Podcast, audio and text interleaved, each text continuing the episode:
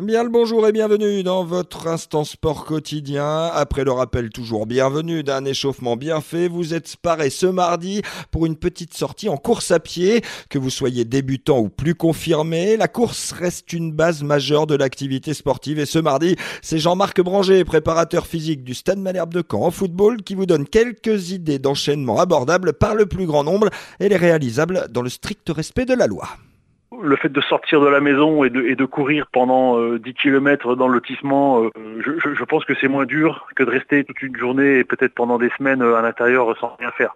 Donc je pense que la première chose, c'est quand on sort, on respire, on s'aère un petit peu, et puis après, ben, on est parti pour 4, 5, 6, 7, 10 km suivant sa, condition physique. Mais il faut rester autour de la maison, donc c'est pas évident. C'est pour ça que mentalement, c'est compliqué, parce qu'on on passe beaucoup de fois au même endroit. Faire du 15-15 dans une pelouse de 40 mètres, ça va vous faire beaucoup d'allers-retours pendant 8-10 minutes. Il faudrait faire ça trois fois. Euh, l'idée, c'est de se trouver un chemin qui fasse 30-40 euh, mètres ou une rue. Euh, moi, je le fais dans le lotissement, dans, la rue. Bah, je fais des 70, 70, 75, 80 mètres de course. Même les gens qui n'ont pas l'habitude de faire du sport, c'est justement c'est le, le, moment idéal pour commencer. Quoi. Déjà parce que vous avez le temps. Tout ce qu'on peut faire dehors aujourd'hui, il faut le faire parce que je pense que ça peut être très bénéfique.